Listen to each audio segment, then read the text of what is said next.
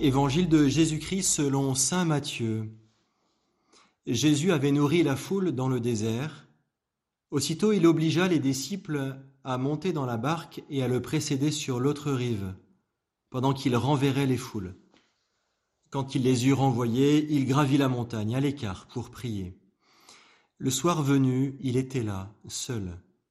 La barque était déjà une bonne distance de la terre, elle était battue par les vagues, car le vent était contraire.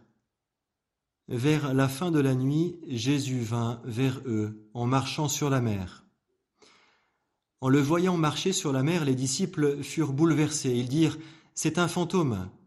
Pris de peur, ils se mirent à crier, mais aussitôt Jésus leur parla. Confiance, c'est moi, n'ayez plus peur.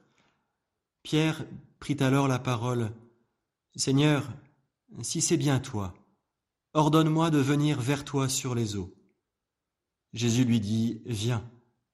Pierre descendit de la barque et marcha sur les eaux pour aller vers Jésus. Mais voyant la force du vent, il eut peur et comme il commençait à enfoncer, il cria, Seigneur, sauve-moi. Aussitôt Jésus étendit la main, le saisit et lui dit, Homme de peu de foi, pourquoi as-tu douté? Et quand ils furent montés dans la barque, le vent tomba. Alors ceux qui étaient dans la barque se prosternèrent devant lui et lui dirent Vraiment, tu es le Fils de Dieu. Après la traversée, ils abordèrent à, Génézareth. Les gens de cet endroit reconnurent Jésus.